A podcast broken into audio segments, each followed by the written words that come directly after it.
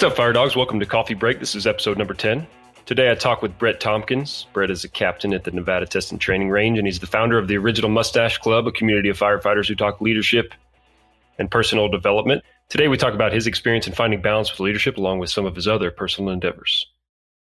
Welcome, Brett. It's great to have you. If you could, just introduce yourself for the listeners. Yeah, uh, my name is Brett Tompkins. Uh, work for the Nevada Test and Training Range Fire Department. Uh, DoD organization. I've been Air Force fire protection for just under 26 years. So started my career at, at Nellis. I did four years, uh, got out for a year, went to work at NTTR, then went back to Nellis when uh, 9-11 hit. So I pulled another year in the reserves and then uh, finished that year, came back, and I've been there ever since. Awesome. What position you hold there? Uh, I'm a uh, captain, so uh, station chief or station captain. Uh, I've been doing that since just under two years. Before that, I was a lieutenant. So we have lieutenants, uh, the crew chiefs, and then and then one captain. So I was a lieutenant for about 15 years before I moved up. What position or what rank did you hold in the military? When I uh, got out the first time. I was a senior airman, and then I was in the the uh, IMA reserves, and I went back in and made staff sergeant through there. So when I ultimately got out, I got out as a staff. So I had about one year experience with that position. Well, let's talk a little bit about your experience. I mean, we, we emailed back and forth, and you mentioned that you learned a lot of, you know, transitioning from lieutenant to captain, and you know, in 26 years, I'm sure you got a lot of wisdom to share with with the listeners. So, so how was yeah. um, yeah, how was that transition from lieutenant to captain and go, kind of going up the hierarchy? Yeah, it was it was tougher than than I expected to be. You know, I've been I've been a company officer, lieutenant for like I said, 15 years, and uh, and an acting captain uh, from time to time. So we, we fill in when the captain's gone, and so you know, I thought this is going to be easy. I'll move right in and, and do my thing, and uh, it was not. So there's a lot of struggles, a lot of it's a lot different filling in that position than when you actually are in it full time and, and you have all the responsibility of the personnel riding on you and and you know their mistakes become your mistakes and basically answering for everything and when you're when you're just filling in you know they don't put as much responsibility on you. They kind of a lot of things get over passed over, and so that was a big change for me. And uh, so you know the the whole the uh, captain I worked for moved up to assistant chief, so we had a good relationship, and I thought it would be easier, but he uh, he made a transition into that position, and we were both new learning, you know, he's learning the assistant chief, I'm learning the captain. So we kind of had a whole new dynamic that we had to learn. Both of us had to learn how to work through, you know, over the last the last year or so. And it's been almost two years, and we're we're getting to a good good spot now where we're communicating and, and figuring out our positions where where we're supposed to be and what we're supposed to be doing. Yeah, it's a tough transition, and I've been in a handful of years, and you know, leadership is probably the hardest thing there is to do, really. And the toughest transition for me was crossing from senior airman to staff sergeant, E4 to E5, crossing that threshold into where you're responsible for people, you're responsible for their actions. You're not their friend necessarily anymore, and that's a really hard transition. And right, it's understandable that it takes a couple of years sometimes, and maybe even longer than that. So, yeah. what kind of str- struggles did you deal with specifically uh, finding balance. You know, I'm. Yeah, I study leadership. You know, I've always believed like be the be the leader that you've always wanted, and and uh, you know, probably the biggest criticism I've received is I sometimes put too much, uh, I guess, energy into backing up people over management or the organization. And so that's one of the things I've had to strike a balance with because I went in there thinking, you know, I'm just, I, am going to have everybody's backs. You know, I'm going to do what's good for the guys. and uh, I was so so super focused on that that I, I was kind of neglecting my service to my leaders, and you know, and that wasn't as important to me. And what I've tried to do is strike a balance where, you know, I'm, I'm servant leadership is a big thing for me. So you know, I, I serve the guys that work under me, but I also had to balance that with serving the leaders above me and making sure that both sides are, are happy and taken care of. Yeah, that, that makes was, sense. Yeah.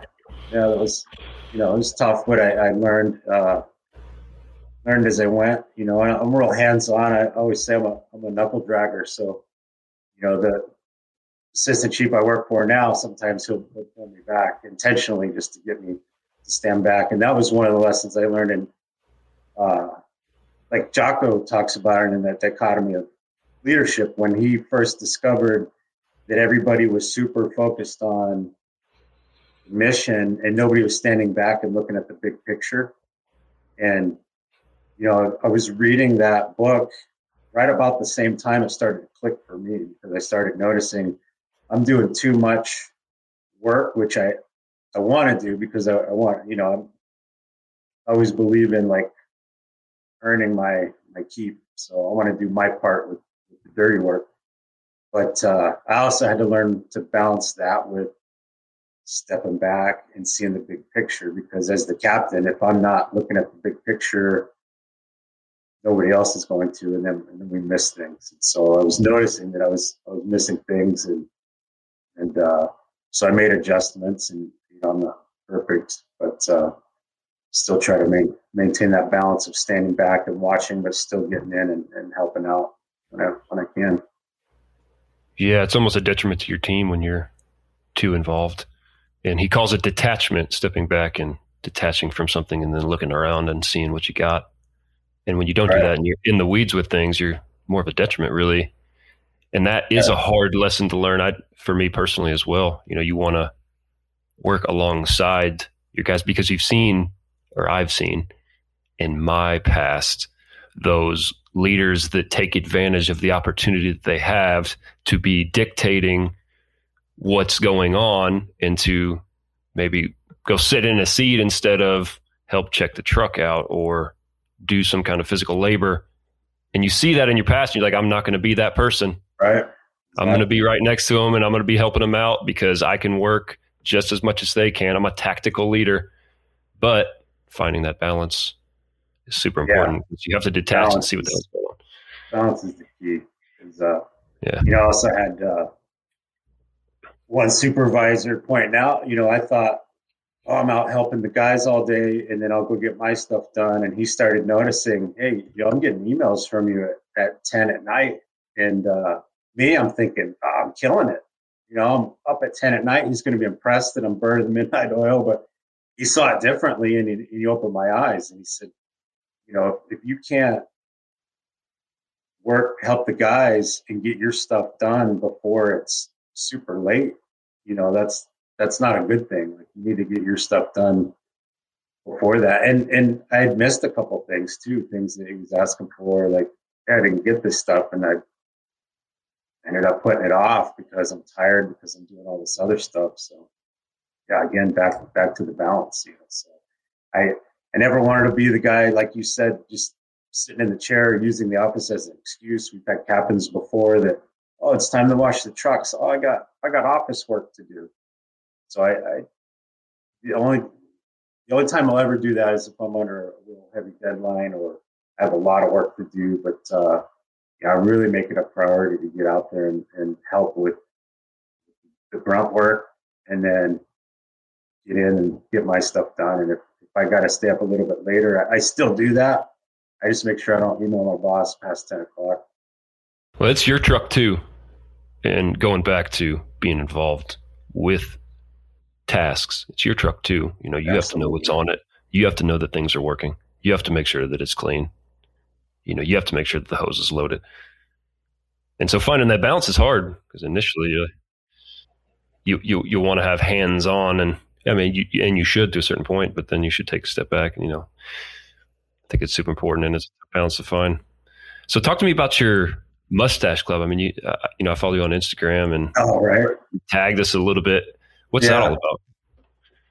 Yeah, it just kind of came about. It's it's kind of funny because uh, you know, being a, uh, all this time off as a farmer, I'm sure most people understand you're always looking for a side hustle. And uh, you know, last year, 2020, a lot of time spent on on YouTube, and I stumbled upon affiliate marketing. I started studying that, and I kind of I, then I stumbled on where to make a logo. And uh, this thing had been in my head for a while, and it, for years it had been me just trying to get guys to grow their mustache every November. You know, just being a goofball. And uh, and then one year I said, hey, you know what? I'm going to call it the Original Mustache Club and and make shirts. Just kind of kidding around.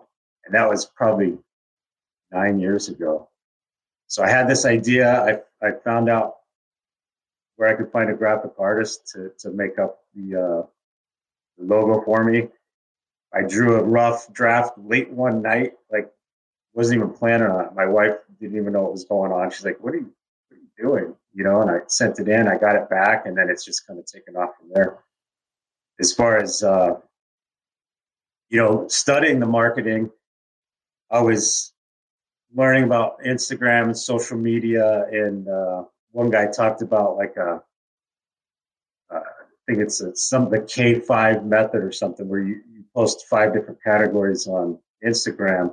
So when I was thinking about what am I going to post, uh, what am I passionate about? Well, I know I know firefighting, fire department. Uh, what else? You know, I thought, well, I love leadership, so I just started putting leadership in there, and uh, you know, in my head, I thought, hey, man, this might be a great way for me to get my leadership message out there. And, and I've gotten good feedback on it. So it's, it's not all just mustaches. It's a little bit of leadership, a little bit of uh, self improvement and motivation, and then a lot of mustaches. But uh, yeah, it all just kind of came together. It was like a happy accident. And yeah, that's cool. Well, yeah. it's authentic. It's authentic, you know, and that uh, you know, mustaches and leadership, and it seems random on the surface, but it's authentic, right. and you know, and, and, yeah, you get a good message out there at the same time. The branding's pretty good too. You know, you got stickers, guys can throw them on their helmets, and that's just pretty cool. Yeah, it's Little it's fun community. You know, I'm just excited to, to see it get out there. I got one uh, one shirt that went to Ireland. It's the first uh, international one, so you should that guy should be getting a shirt here pretty soon. So I'm pretty excited to see uh, see some pictures from that. Where can people find you? What's the Instagram handle? Uh, Original Mustache Club on Instagram and uh, Original Mustache Club on Facebook. That's as far as I've gotten. I do most of my posting on Instagram. It's where I've got the uh, you know the most success, the biggest following. So it's worked out really well. I've had a lot of fun on there. Yeah, if they want stickers or shirts, I'm sure the links right there on social media as well. Yeah, right now I, I, that's again, it's learning game for me. So everything's direct message. Guys, direct message me. I'll send them some stickers, get their address, and uh, working on figuring out a website. So that'll be coming soon. Nice. And you're doing a challenge right now, right? I've seen a little bit of that on Instagram. Yeah, What's that all about, man? Man, that that's pretty hardcore. You work out twice a day. Got to eat right, yeah, no alcohol, right? Yeah, it's funny because uh, I've been looking at it for a while, and, and, it was just it's intimidating. You know, like two days. You always see guys doing two days, and you're like, oh, it's too much, and and it hasn't been so bad. You know, the the hardest part was the first week. I did a lot of running, and I was super sore, but I stuck it out. And then after the second week, it just it starts becoming easier and easier. So really, the seventy, the entire seventy five days isn't that hard. And, and it's not really a fitness challenge. It's more of a mental, uh, like toughness challenge, I guess. But it's one of those things where I think I needed it because I've been one of those guys that yo-yos, you know, I, am super focused and I lose weight and I get fit. And then I just go back to what I was doing and I, I gain weight again. And it's just been a up and down forever. And, uh, so the, the philosophy of this guy, Andy Frisella, is you, 75 days, by the time you hit that, you've changed your, your mental mindset to where you won't go back to that. And that's what I'm hoping because that's uh, that's been my pattern. So, and I already feel it. You know, the two a days sometimes it's a struggle just because I get busy. Like last night, I was in the gym till after ten getting my second workout in, just because it was the last day at work. We were just so busy all day, and I didn't get in there. You got to be intentional. You know, if you don't you don't stick to a schedule, which is something I could do better at, you end up in the gym at ten o'clock at night. So Man, it's hardcore. Two a days yeah. for 75 days and no alcohol and none of the fun stuff. Yeah, well, you know, I'm not big, not big into alcohol either. So sometimes I feel like I'm, I'm you know, cheating a little bit because that part wasn't hard. You got to read self development book every day. I always read anyway. So mm-hmm. the the gallon of water, I, I'm not a, I don't drink plenty of water, so I thought that would be harder. But when you're working out twice a day, that gallon of water is needed and it goes quick. So, mm-hmm. and you're seeing a difference in the way you feel and stuff. Oh, big, big difference. Yeah, it's awesome. So you know, and, and a lot of uh, what he promotes is he'll do the 75 hard and then be off it for a while. But you have this mental shift where you don't go back down into that hole. That's what I'm hoping for myself. But then some guys do it two or three times a year. So you take a few months off and then do it again. So that's pretty cool. Yeah, it's been awesome. Well, Brett, I, I, appreciate you talking to me today. Do you have anything else you want to share with listeners or anything else that's on your mind? No, I think I think that's good. I appreciate your time. Uh, this is really exciting for me. I've always said I want to do a podcast. You know, I thought about doing my own, but I, I uh, just the nature of, of what I do, I don't think it'd be very conducive. And then when you came out with it, I thought, man, that's perfect. That's that's exactly what Air Force Fire Protection needed. So, you know, kudos to you and, and Ben for doing this. And uh, I really enjoy listening to you guys. And it's been uh, it's been really cool. I think you guys are adding a lot of value to uh, the fire service as a whole. And that's that's the goal, right? Yeah, exactly the goal. You know, information sometimes gets lost in email or wherever. And it's just another avenue, another way for people to consume what's important, you know, and, and it gives guys like you an opportunity to talk about your experience, you know, where you otherwise would have never had that opportunity. Yeah, that's that's exciting. It's cool. It's it's it's fun to get, a message out there because you know I'm in it every day, studying and uh, practicing and just learning, trying to trying to add value to others. And so this is, uh, this will help me and in a way too, also add value to others. So, yeah.